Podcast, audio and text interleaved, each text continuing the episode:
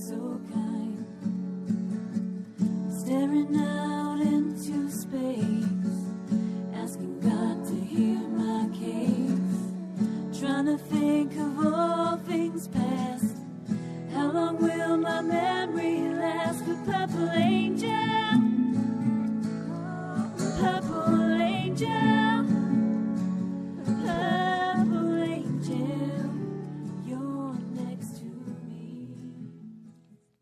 Well, hello, everyone, and welcome to Alzheimer's Speaks. I am Lori La Bey, the host and founder of Alzheimer's Speaks.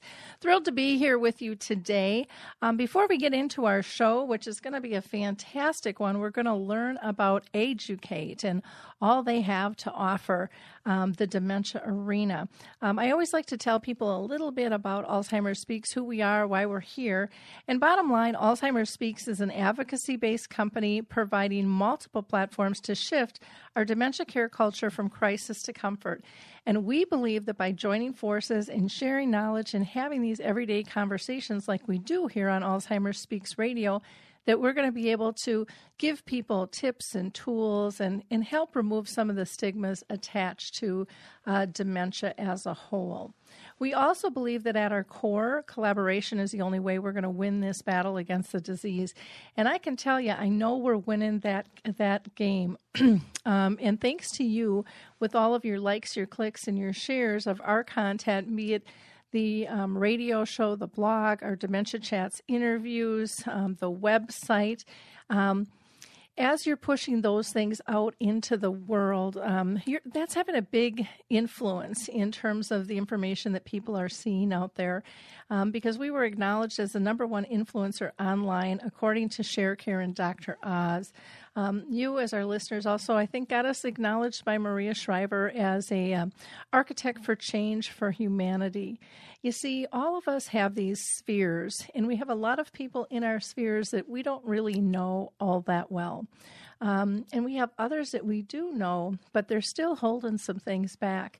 And dementia can be one of those things for many, many people where they're just not quite comfortable talking about it. But the more we can push information out there, the easier it's going to be for them to grab a hold of it when they need it. So I really just want to thank you all for um, working with us and being our collaborators in terms of trying to raise awareness. I also want to invite you all who are listening to be um, be a guest on our show. You most likely have a story to tell too, and we'd love to hear from you. We interview everybody from people with dementia to family and friends who are dealing with a loved one to professionals, researchers, singers, songwriters, advocates. You name it, um, your voice counts here on Alzheimer's Speaks. Um, so, you know, just think about that.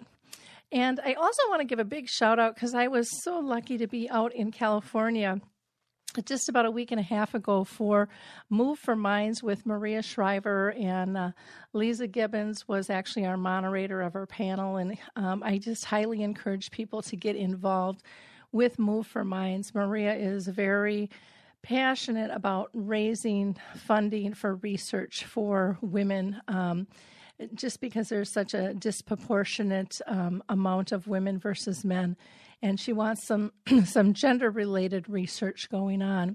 And then last week I had the honor to be out in Leading Age, Washington, where I was keynoter talking about living with purpose and passion, and we did a uh, a screening of his neighbor Phil uh, for everyone there. So that was just it was absolutely a gorgeous setting at a lodge, a destination lodge called uh, Skamania, that was on like 175 acres and overlooked the um, the river and uh, the mountains were fantastic. Even though it rained there pretty much the whole week, it was still so majestic looking. So um, check check out Washington if you haven't been there, and um, and uh, check out uh, Leading Age and all they have to offer. There's one in every state. Um, last, that um, two things that I want to cover are just a couple of initiatives that here at Alzheimer's Speaks we're involved in. One is our cruise coming up in November. We're going to do a seven day cruise uh, to the Caribbean. where our team of experts will actually have four people with dementia that will be speaking during our symposium. We've got people coming from all around the country, and, and I believe some people out of the country are going to be joining us as well. And this is family based. Uh, we're also lucky to have Becky Watson with us, who's a music therapist, and Cindy Lazinski, who is heading up a a, um, a movement for dementia friendly out in Colorado. And then I just uh, I just published some helpful tips when dealing with dementia, and you can find that on the blog. And just email me if you're interested. I'd be more than glad to uh, to send that out to you. So that's all for my housekeeping here. Let's get started with the show because we we really have a fabulous show. Um, today I am honored to have a co-host with me, uh, Craig Hankey, and I'm going to let him go ahead and introduce himself and and tell you a bit about himself. Go ahead, Craig. Hi, glad to be here. Um, I'm 58 years old. I was diagnosed at age 55 with Lewy body dementia and Parkinsonism symptoms. Um, right now, I'm at an even keel with medications and don't see too much of a decline at this point, but um, so so far the medications are working for me. Wonderful. Well, I really appreciate you taking the time to be with us, Craig, because your insights are always so helpful. Um, today, as I mentioned, um, we are really lucky to have um, three women with us um, Pam Brandon, uh, Ann Catlin, and Kayla Gaya um, who are really passionate about helping shift our dementia care. And they're going to discuss uh, some really interesting, I think, information and programs about AGE-u-cate, and um, that has to do with Dementia Live and Compassionate Touch and how it's changing lives for those living with dementia. So I'm going to start out uh, first by introducing Pam Brand- Brandon. She is the president and founder of AGE-u-cate, and which is a training institute based out of the uh, Dallas Fort Worth area. She has drawn over 15 years of her personal caregiving experience for her parents, and in 2008 was inspired to develop and deliver caregiver and aging education programs. So today, she provides um, innovative, cutting edge training programs to improve the lives of those living with dementia across the U.S. And my understanding is, Pam, you've, you've just expanded into Australia. Is that correct? That's correct. Wonderful. Well, let me go ahead and introduce your, your other cohorts here, and then we'll get into our line of questioning. Um, okay. Ann Catlin brings um, to her work over 30 years' experience as an occupational and massage therapist in elder care. And she's created something called Compassionate Touch, which is a program um, that really makes a positive um, contribution to rediscovering touch as a medicine um, in today's world of dementia. So, welcome, Ann. Thank you, Lori. And last we have with us is Kay, Kayla uh, Gagne, uh, or Gagne, I'm sorry, and she is the Director of Life Enrichment at Harbor Chase of Plano, Texas. And she fell in love with the senior population right out of college and has been working in elder care ever since. And I'm not going to ask her how old she is because uh, I'm doing about the same thing, but I'm pushing 60 and she doesn't sound quite my age here. um, and she uses her energy and passion and creativity to create what she calls best days in the lives of our residents. And Harbor Chase has incorporated the AGE-u-cate um, Dementia Live and Compassionate programs into their their own programming. So I can't wait to hear more about that. So welcome, Kayla. Oh, thank you so much for having me. Well, I'm going to start out first by talking with Pam so that we can kind of get a little little background. So, Pam, can you tell us a little bit about AGE-u-cate Training Institute, um, kind of your mission in the programs that you have? Absolutely, and thanks so much for having having us on, uh, Lori. It's a it's an honor for all of us to be here. Um, AGE-u-cate really has grown and evolved from uh, really starting out with my beginnings of working with families uh, and being very passionate in educating families um, who are going through the caregiving experience. Um, my, like you, my my personal background was um, with caring for my parents, my dad who had Alzheimer's, and my mother with with Parkinson's disease, and going through that journey and understanding just how difficult it is. Um, through the years of, of having the opportunity to work with thousands of families and hundreds of organizations, became more and more apparent that not only families but professionals needed more tools.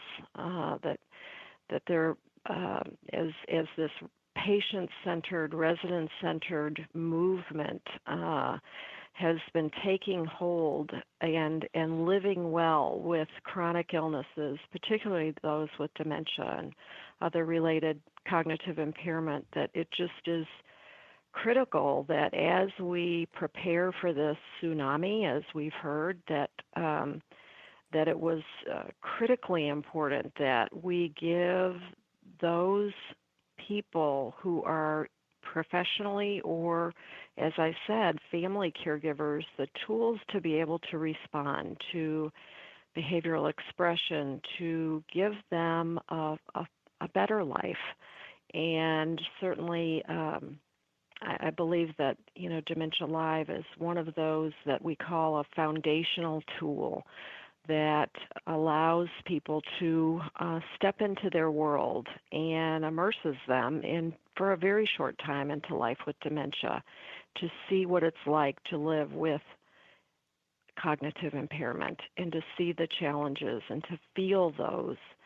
Uh, and so many times when someone is able to do that and uh, experience what someone else might be going through, their level of understanding and care and compassion um, rises considerably and can be of a great help to others. So, our approach at AGE-u-cate is really to develop and deliver innovative experience based education programs.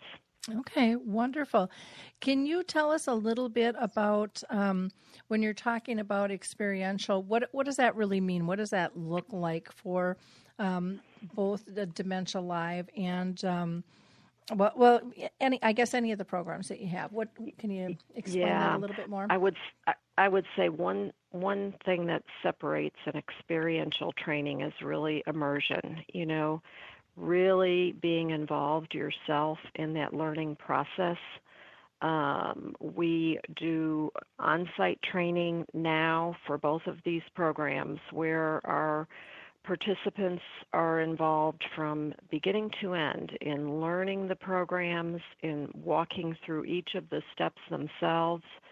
Uh, we believe that is so critically important to being able to um, uh, as leaders, and um, if you're, you know, so many of our providers are long-term care providers, elder care providers, um, hospitals, universities, et cetera, uh, they need to be able to take these programs then and lead others in their organization and with the programs. And in order for that to happen successfully and it, for it to be sustainable within their organizations, we really feel like that experiential education is um, is critically important and much more successful. Okay, great. Now, you um, in, in, conversations we've also talked about the need for caregivers to have tools, and and why do you think it's so important for care partners to to have tools when caring? Why is it so different with dementia? Well, I think one of the the challenges, certainly with uh, any level of cognitive uh, decline, is is the roller coaster that care partners are on, and and the both care partners. Um, one day can be great, where everything's working, and the next day um, completely different, and uh, and that might not even be day to day. It may be hour to hour. And so, for care partners to have uh, tools in their toolbox to be able to not only have that deeper level of understanding the frustrations that they go through, but being able to say, you know what, I have something that may help them, whether it's um, as simple as being able to communicate more clearly to them and engage with them at a deeper level. Um, important that care partners have trust in those that they're um, that who are caring for them, their loved ones, that they they get it. Um, that's extremely important, and I think Craig would probably mm-hmm. understand that as well. Um, so you know, it's different there's one end where you can educate and learn about something, and tools give you that one step further of, hey, I have something here that can really um, help us to um, engage better, to calm behavior, to make that trust and engagement so much more profound, um, and and also the whole um, the whole concept of we can live well with dementia. We just need to learn how to do that together. Mm-hmm. And I don't believe you can do it unless you have those tools. Okay. So many so many more programs now coming out today that are so exciting and uh, and these are just two of them. Okay. So, Craig, um, have you ever experienced or heard of anyone who's gone to like a Dementia Live um, training at all? Um, I've been to some training sessions, um, but it's interesting to hear what she's saying about the compassionate, um, compassionate side of it because there are different ways that people approach you, um, where it, it it it sounds like they're yelling at you, like like if I if I mm-hmm. ask my wife something, for instance, and I ask her again 20 minutes later and if she if she comes at me in a supportive voice saying, um, you, "You've already asked me that, and we discussed this," it's a lot better than if she says something like, "I've already told you that once." Mm-hmm. That's mm-hmm. the way it comes across. It's huge. Um, very huge. Yeah. Um, a while back, I had a friend of mine. We were, um, and he called me a uh, cleaning up here, a freaking idiot, mm-hmm. and that that went over like a lead balloon. That was that I don't like being called names. Nobody does, you know, and very disrespectful. And people really have to be very conscious of their of their words and um, how that's in how that's interpreted and how that makes us feel. Um, with the um, Dementia Live program, just in case you're not aware of it, it it really is kind of a, a simulation.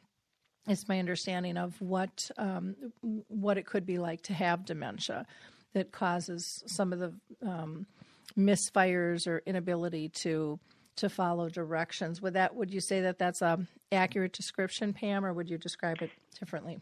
Yeah, absolutely. And and um, Craig, just to to address that, one of the the um, important aspects of what people learn in Dementia Live is to be more empathetic.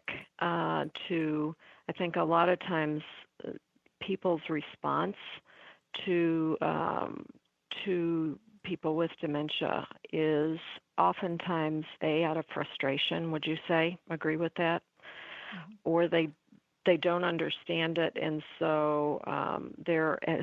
I think you said it, Lori. They're just firing back, or they're just, you know, it's it's that first initial response because they don't get it, and um, and certainly that can be hurtful and and um, uh, not not do anything to um, to to help with your relationships.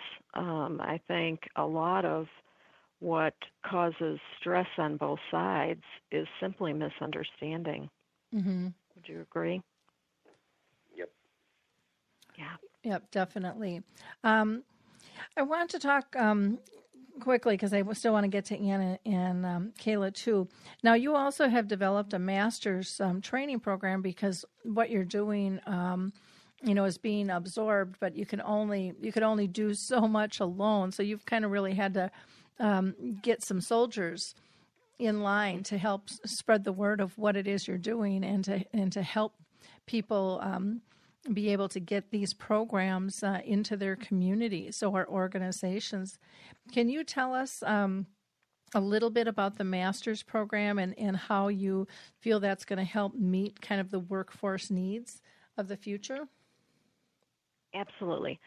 The the master trainer program is really exactly what you said. You know, boots on the ground out there for um, being help, being able to help and, and train and educate the, the workforce of today and tomorrow, help families. You know, I, I think our master trainers are a, a growing network of advocates, educators, trainers, coaches, uh, people, many who have clinical backgrounds, been in the senior care industry, uh, social work, um, just passionate um, about learning and sharing knowledge of not just not just dementia but aging. Of course, dementia is, is the forefront across the board because of of its fast, um, you know, snowball effect on society.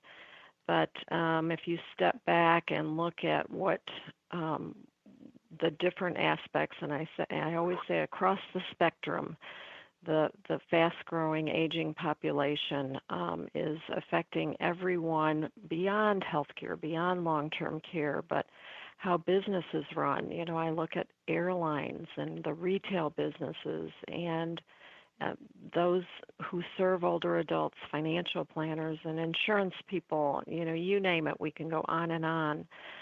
All of these people need to better understand um, the aging process, um, people with dementia because they have a right to and are living out in the community and will be more so as in the future. Mm-hmm. And we need to better respond to this. Thus the you know, the push and the for the dementia friendly community and age friendly business.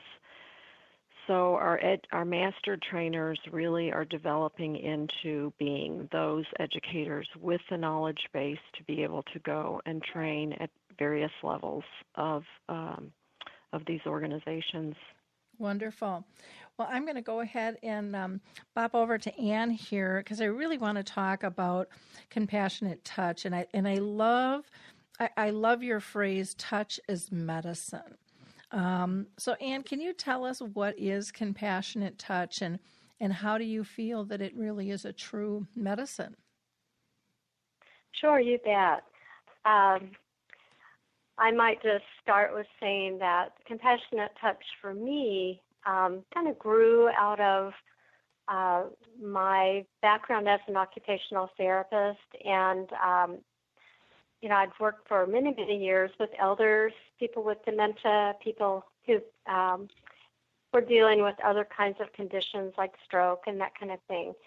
And um, about 17 years ago, I added to my professional uh, expertise and became a massage therapist, but always with the intention of serving elders. And so being able to bridge those two and really focus um, with Pam and with AGE-u-cate on the way compassionate touch can um, assist people living with dementia, that's just been a real um, passion of mine. So, compassionate touch as an approach, um, it's a specific uh, approach that combines what we like to call skilled touch with specialized communication skills. And what I mean by skilled touch, you know, there's there's random touch, there's friendly touch, and there's all these different kinds of touch. But skilled touch is touch that has a, a method and a particular technique that's designed to serve a, um, a specific intention, um, a goal, you might say.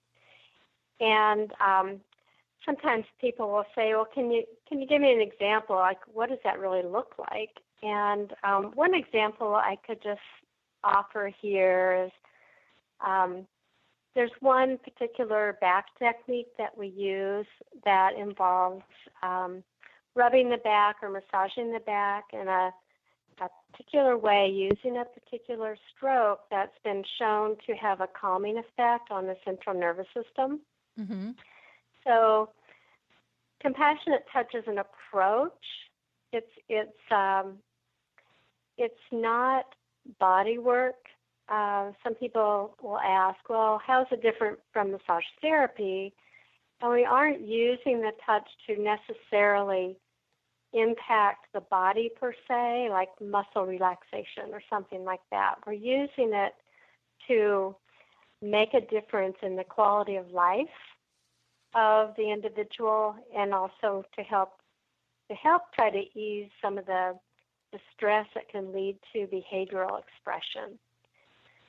So when I say touch is medicine, you know, in recent years there's been so much emphasis on care providers um, reducing the use of antipsychotic medication and and all these other initiatives like person centered care, these kinds of initiatives, has created a greater need for the use of non pharmacologic approaches, especially uh, in order to meet the behavioral health needs of people with dementia.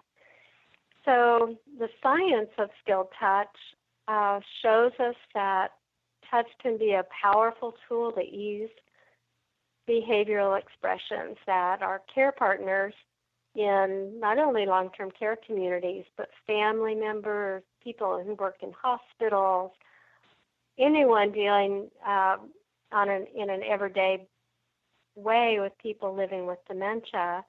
Um, you know, they, they need these tools, like Pam said.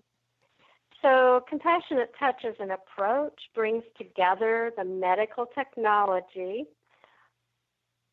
with the human side of care. Okay. And that's what I mean by touch as medicine. Okay. So, because one of the questions I was going to ask you is compassionate touch massage, and it's much more than massage.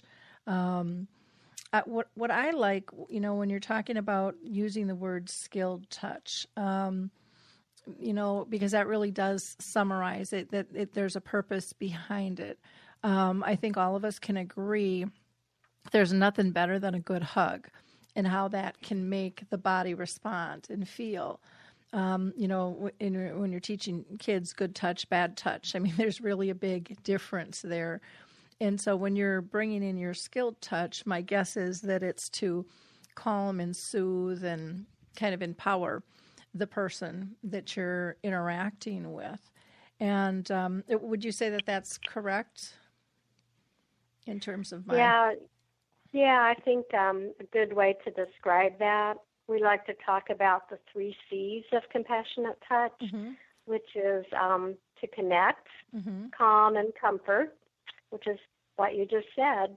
Okay. And uh, yeah, so the connection part is to engage attention and and to help build relationships. You know, care partnering is all about relationships. Mm-hmm. And so the touch can become um, a bridge, really, between the two people. And um, the feedback that, that we find from care partners who use compassionate touch is they say, you know, gosh, I, I feel like I'm really, like I really know this person now. Mm-hmm. You know, as as uh, as a friend or as somebody who I know them as a as an individual and not just one of many that I'm caring for. Mm-hmm. Now, Craig, what are your thoughts on compassionate touch? I don't know if you're a touchy feely person or not, because some people aren't.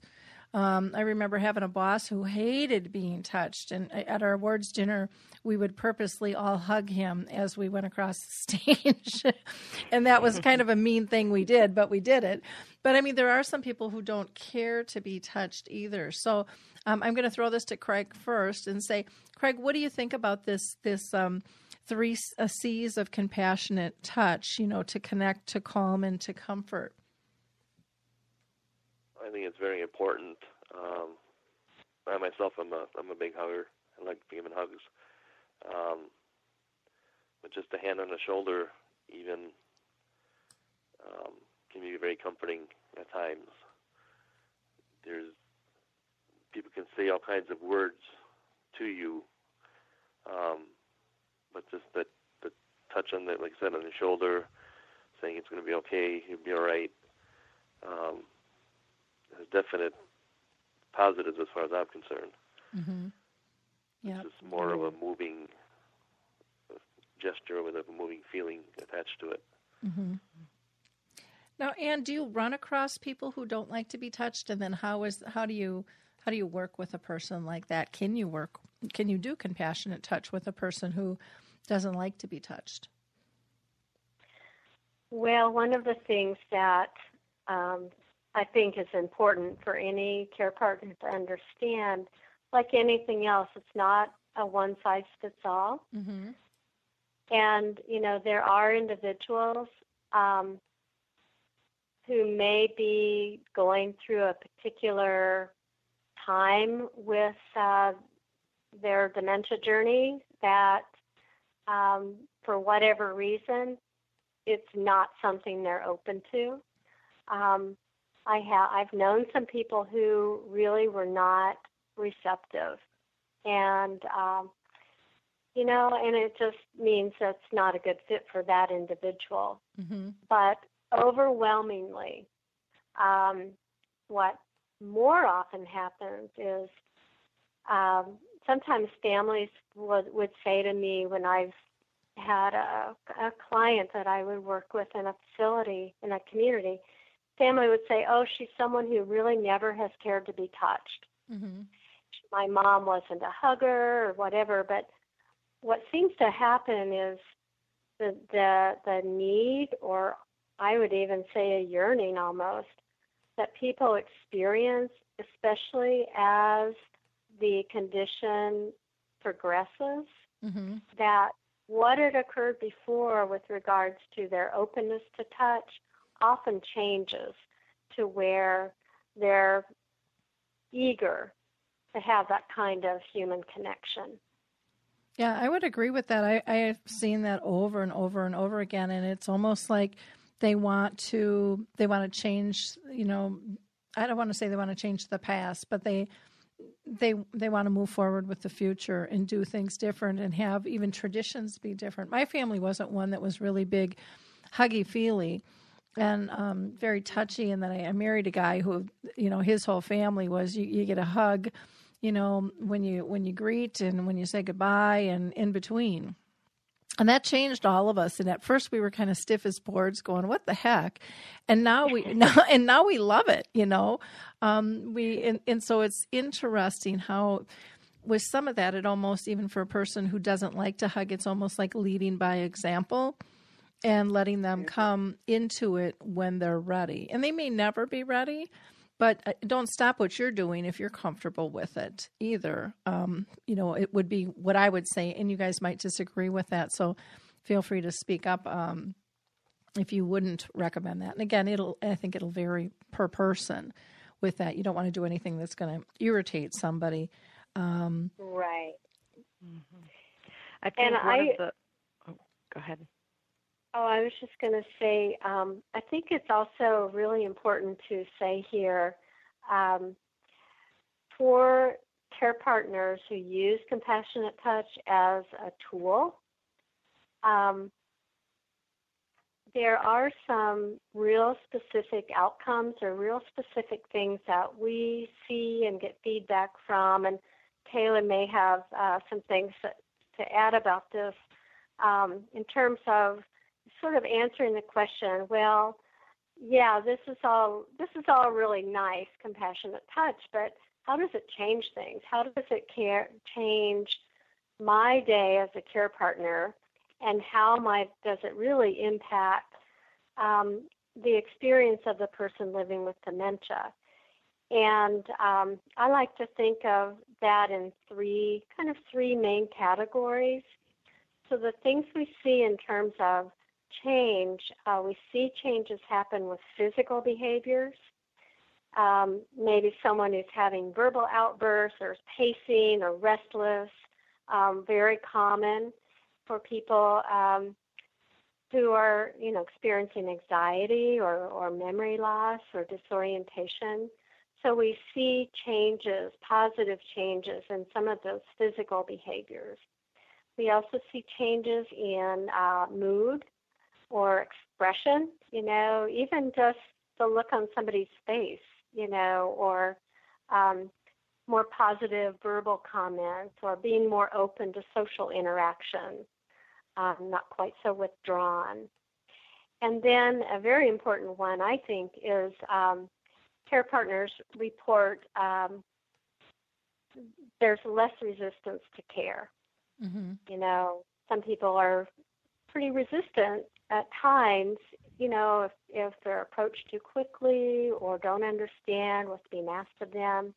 And so, especially the direct caregivers, maybe the nurse assistants, you know, that compassionate touch, when used as a tool, can help to ease some of that resistance mm-hmm. that sometimes uh, they have to, um, to man- not manage, but to find ways to work around it in order to assist the person. Okay, great. One of the other things I, I also like that you mentioned, Ann, was you you talked about behavioral expressions, and one of the things that I, I would just um, say to our audience, because I know everyone uses the word behavior, but I, I personally don't like it. Um, just like I don't like the word caregiver, but I'll still say it to try to get people to say care partner or care companion. And I think behaviors, um, we all have them. Um, but we uh, we typically use the word behavior in a negative fashion, saying it, what you're doing, that behavior isn't acceptable. It's we we're usually not patting somebody on the back, saying, "Hey, great job," when we term it a behavior, and so. Um, but I, but I loved how you said it's an expression, and, and expressions are something we all do. You know, I would love to to um, see maybe consider changing that word to reactional expressions or something like that because we all react and really that's what a mm-hmm. behavior is it's our reaction to something and um, mm-hmm. i think our words are really very powerful but i love that you word you know use the word expression on there i think that that's very important and it it kind of um, takes away the attack mode that I think sometimes people with dementia feel. And, and Craig, you could probably talk more to that when you hear uh, somebody's telling you you have a behavior? Um, yeah, it's it's it's not so much a behavior as a as a symptom. Mm-hmm. But I don't like I said when people say you're they don't say you're behaving, but just say you're acting differently or or why are you acting this way when they don't know that I have the, disease. Mm-hmm. Uh, try to explain to them what you have, and most of them, a lot of people will say there's well, you look you look fine. There's nothing wrong with you, mm-hmm. but they don't know what's going on in the inside, and they don't know what's going on with the night terrors, um, and the hallucinations. So I may look fine on the outside, but on the inside, it's a whole different story. Mm-hmm. Yeah. Good. Well, thank you. Good feedback. Thank you. Um, I'm going to move on to um, uh, Kayla, if you don't mind, because um, Kayla, your company um, has actually instituted the Dementia Live and Compassionate Touch um, to kind of help your staff and your families. And I'd love to have you share how has that how has that been um, received, and and what has the impact been at your community?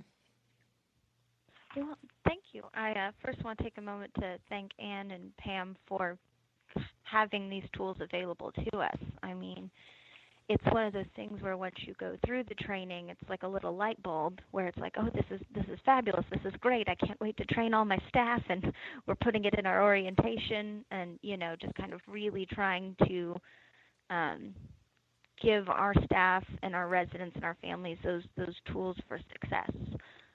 Um, so I think as far as in my community, it's it's impacted. I think speaking not only to Dementia Live um, and Compassionate Touches, both, um, has really helped um, our caregivers have that more experiential understanding. Um, just like Pam says, it's it's very powerful. When I've I've seen you know nurses and LVNs, you know people that have that have worked with this population for a long time, still come out of the training saying, "Whoa," you know, and they have you know the sort of that look on their face, and you know it's like they they've finally something extra has clicked that wasn't exactly there before um, especially going through Dementia Live, um, and then when they see the results, um, doing that day-to-day compassionate touch, sort of forming those bonds. Um, I mean, it's it's really helped in a lot of little ways to make a big impact, if that makes any sense. Mm-hmm. Can you talk about um, any feedback that you've gotten from families? Yeah, Have they seen a difference? Well, the families they've the difference they've seen, um, and of course it's it's different for every family and every resident. Uh, honestly, I wish some of them uh, that chose not did choose not to do dementia live. I wish I could could make them because they're the ones who are you know kind of having the hardest time uh, mm-hmm. communicating with their loved one. Um, but that's because a lot of families I think don't want to see it yet. Mm-hmm. Um, and I think Dementia Live is a great tool for for helping them uh, better communicate and not try to to normalize their loved one or make them something, you know, that that they're not anymore. You know, um, so but the families have seen uh, a change in their in their loved one. Um, they they have a better understanding. The ones that've gone through Dementia Live um, about sort of what expressions to look for, and instead of maybe getting frustrated, they say, I've, I've heard one say, oh, oh, that's why they're doing that. And, you know, and just those little tools um, make a big impact um, in their relationship with their loved one. Mm-hmm. I would imagine um, for some, because I know when I have gone through, you know, these um, experiential programs, uh, they can be pretty emotional because you um, instinctively, I think, beat yourself up going, oh, I didn't realize, oh, I didn't know, oh my gosh, you know, I'm really a jerk for reacting um, to my loved one like this because I had no idea. Um, that this mm-hmm. is this is kind of what the what they're feeling inside, and um, do do you see that? I, I, guess I see that as being pretty common, and um, getting people to understand that you know the past is the past, but you learn and and grow and move forward and you can do a lot better now that you have this information now that you have like pam said this tool in your toolkit do you get those oh, reactions definitely. from from family yeah there's a vi- mm-hmm. Oh, I was just going to say that there's a there's a very important part to uh, Dementia Live where it's it's, it's the briefing and the uh, talking afterwards. Um, so it's not just like you go through it and you're like, well, there you go, you know, feel because there are a lot of emotions involved mm-hmm. with that. I mean, it's very, you know, it's that raw experience, but that um, sort of briefing and that talking and discussion afterwards helps people, you know, put it into that perspective. They take those raw emotions and then it's like, okay, well, here's how I can use that information in the future. Here's how I can better utilize um, my day-to-day interactions with my loved one, or um, in the case of staff, you know, with our residents, um, and that that's a really um, powerful and positive tool moving forward. Because mm-hmm. honestly, sometimes you have to go through the hard stuff to get to get to that get to that place. Yep, exactly, exactly. Um, now, have you guys actually gone through the, the master training, or have you just had um, AGE-u-cate come in and do the training for you at um, Harbor Chase? We um, we did the AGE-u-cate training. Um, I was planning to talk to Pam later about the master classes, but but uh, they're coach. You know, they're called coach trained. Yes, mm-hmm. exactly, the coach training. Um, but no, unfortunately, I'm not a coach trainer as of right now. Mm-hmm. Um, but I can tell you it was a, it's an interesting two days. Um, but it's a wonderful training to go through because you see and you work with these people who are so the same passion that you are um, about this population and about changing how we treat really aging um, and dementia as a whole. Um, and, it, and it's really wonderful uh, to feel like you're a part of that um, greater movement, which we all have to be a part of for it to really move forward and progress. Exactly, exactly. How about the compassionate touch? Have you instituted that at um, Harbor Chase as well? We have, we have. Um, compassionate touch um, is not only we we use it throughout the community. Um, none of these, I think, are exactly they're they're geared towards, of course, you know, memory care and dementia. But um, I think we all know that that it's not a one size fits all. You know, you have dementia now, you act this way. I mean, mm-hmm. there's a whole aging process. You know, and over the past five years, when I've worked with seniors, I've seen independent. I've seen people who live at home, but that doesn't mean that they don't have you know cognitive decline and, and assisted living populations as well as people who are in memory care units. I mean and these tools are really great for the whole spectrum. Mm-hmm. uh, when it comes to compassionate touch that that human to human bond um, there's something very um, just intuitive about it. You know we think about how much we get we are touched in our every day to day basis. And if someone were to take that away, you know, how alienating would that feel? Mm-hmm. How lonely would it feel?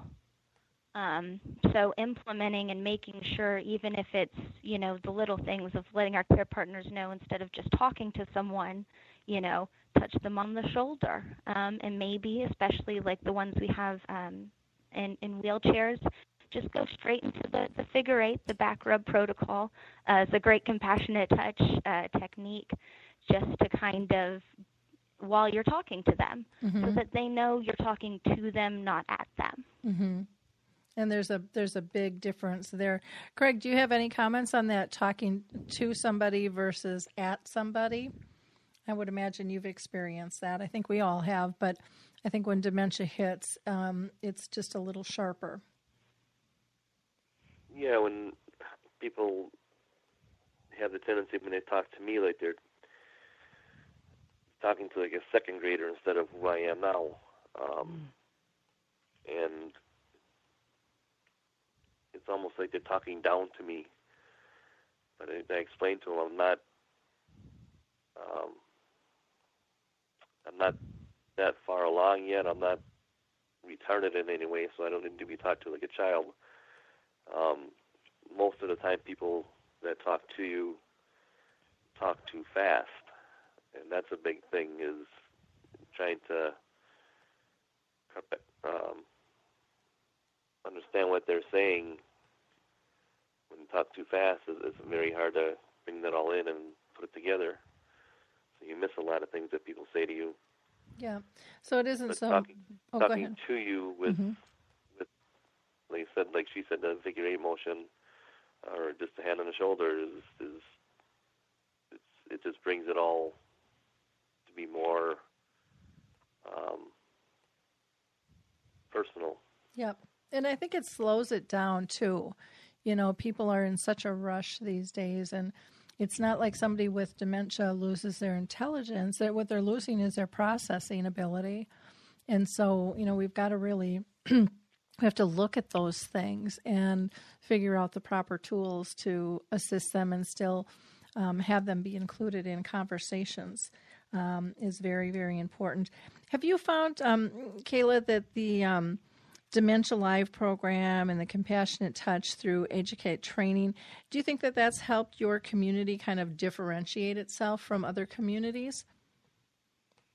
I think it has helped my community differentiate um, mainly in just the ways, um, and I and I hear it a lot in family feedback um, about how they've actually decided to to put their loved one here because they can tell that we care. Mm-hmm. Because when they take, you know, their their family member to you know see the building, that we every staff member takes time to talk to the potential to the resident mm-hmm. to talk to them you know um, and I mean, because that's that's what it's all about. I mean, resident-centered care is exactly that. You can't care for someone if you don't know them and you don't get to know them on that personal level. Yep. Very, very true, and and yet very overlooked, you know, in a lot of ways. Um, a lot of times, I think, unfortunately, true. In the indus- Sadly, somewhat overlooked. But Yeah. I mean, part of that is that constant um, reevaluation of. Mhm. I mean, we all can be guilty of getting caught up in, you know, day to day this, and we got to do the checklist, and we're going so fast. But we need to slow it down. Mhm. Yep. you know and sometimes it takes we have to you know really look at ourselves for a minute you know and be like oh i need to make these adjustments hmm Now it sounds like you're a, a real believer that that both Dementia Live and Compassionate Touch work powerfully together, and um, and I get the feeling that your your company as a whole, it feels like it meshes with their goals of of being person centered with their with their residents. Um, do you see staff? Um, do you see staff really embracing these as well? I've uh i i see staff really responding as well. Um i've actually had one staff member tell me that they think it helps them more than it helps the the resident. Because it was you know a, a particular resident who uh, was not very involved and was very withdrawn you know and so one of my care partners you know didn't feel like they really knew her um but then after a little while and the the dementia live she she changed her approach with her. Um and then adding the compassionate touch now she's like you know they're best friends.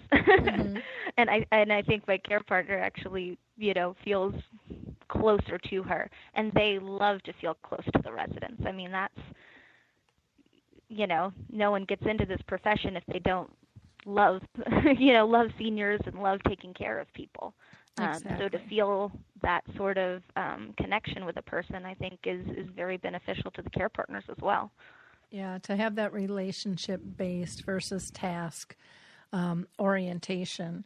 And not that people don't have to do their tasks, but if you approach it from that relationship base, it's just easier and softer and more comfortable for both sides.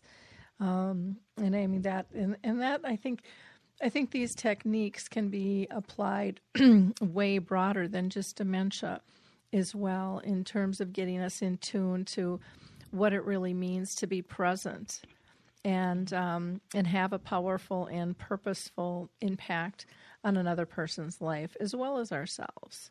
So I really appreciate you um, sharing your insights with us, Kayla. I can't believe the um, the hour is almost up, so I want to throw it back to Pam here. And um, just talk about I, uh, one of the questions I didn't ask you, Pam, was about family engagement and community outreach. That whole component of your of your training programs, and and how does that you know how does that help everybody in that process with with you doing family and community outreach? Well, of course, that's that's the core of, of my personal passion, and we um, we are going to continue to develop those programs to support the providers and other organizations. But certainly, both Dementia Live and Compassionate Touch are huge um, in in um, reaching families, and of course, family engagement across the board is so important now. Families just need more education, they need more support. I am always um, humbled when I'm able to do a Dementia Live and, and um, put them through the experience and then have the empowerment session afterwards with them and hear the stories of how the families are feeling. And uh, just last week had a had the opportunity to talk to to four family members who went through the experience and just a reminder constantly um, that families feel very alone. Um, they, um, as I always have to remind people, as much as they might be educated on whatever illness, whatever um, health condition their loved one may be going through, at a time of stress, all that goes out the window. Mm-hmm. And um, so uh, to say that they need education and re-education and more support and more support on top of that, they need to be empowered um, to feel like they can take the challenges on. And so, any program that we can give them, any program that we developed develop for a professional uh, caregiver, care partner is going to be applicable to a family. We just believe so strongly in that, that they are very, very much a part of the, um, you know, that circle of person centered care. And let's be honest, there are more family caregivers um, than any. You know, they're doing large, the large majority of caregiving in this country and around the world. Mm-hmm. So we need to continue to develop that and work with and have the resources for the families. Okay.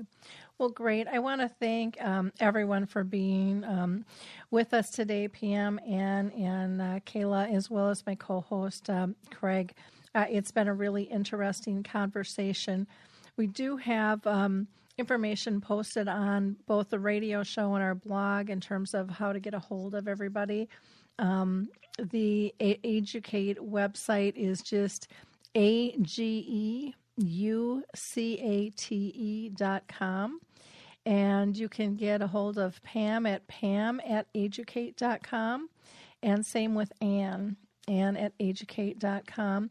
And then Kayla, you can get a hold of her at K and then her last name is G A I E N N I E at H R O, or I'm sorry, H R A online net.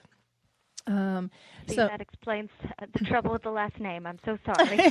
nope, that's okay. That's okay.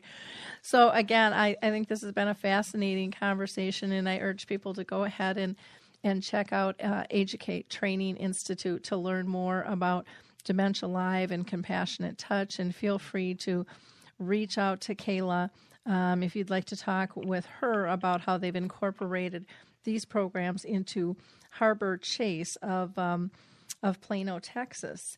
In wrapping up here, I want to just mention July 18th. I'm going to be in Mounds View, Minnesota, at Bel Rae Senior Living, and we're going to be doing a screening and talkback of his neighbor Phil starting at six o'clock. Um, also, want to just mention um, all of our shows here are archived, so feel free to go back and um, and listen to them. And we've been doing them for like six years now, so there's plenty of great information to be found. Um, as far as the blog goes, um, I did note that um, on Father's Day, I, I, just did a little post about dads that you might be interested in reading, just letting um, fathers know that they're appreciated. And a father is much more than just a, in my in my opinion, um, a biological father. Um, we have lots of people that are our mentors in our lives that are father-like to us, and they need to know um, their work is important as well. Um, we also just did a um, trifold of tips when dealing with dementia. And if you'd like a free one, just email me at Lori, L O R I, at AlzheimerSpeaks.com. And then Maria Shriver has a great new coloring book out, and it's way more than just coloring. So I highly recommend people checking that out. And then I want to give a shout out to the Caregiver Alert Center um, which is a company that for really minimal dollars you can protect your loved one in case they would go wandering. Um, and then the Alzheimer's Research and Prevention Foundation is doing some brain brain longevity um, therapy training, which I think is really uh, quite interesting as well. And as usual, I want to give a shout out to all the memory cafes around the world. We're just so honored at J. Arthur's in Roseville to be part of those and to be able to help mentor others around the country um, getting getting set up with that. And again, a big shout out to uh, Leading Age Washington for having me come and do their keynote. Uh, Move for the Minds for allowing me to be one of their panelists, which was very fun. And I um, also would be amiss if I didn't mention when I was in California, I got to go tour um, one of the Silverado um, senior livings at San Juan, uh, San Juan uh, Capistrano. And um, Deborah Brown gave me the best tour I've ever had of a community ever.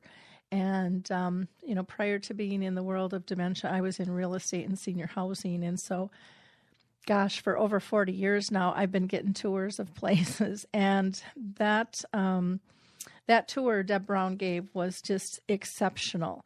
Uh, she really explained not only why um, or what um, Silverado had to offer, but the why, the why it's important. And um, it just made so, so much sense.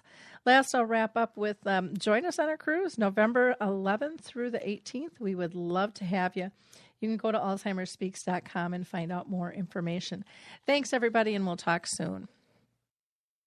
Hi, I'm Lori La Bey, and I wanted to tell you about Alzheimer's Speaks, which is another great podcast. You see, my own mother lived with dementia for 30 years, and I felt lost. Did you know every three seconds someone in the world is being diagnosed with dementia? Odds are it's going to hit your families too. We want to help you connect to services, products, tools, research, and stories so you can be prepared.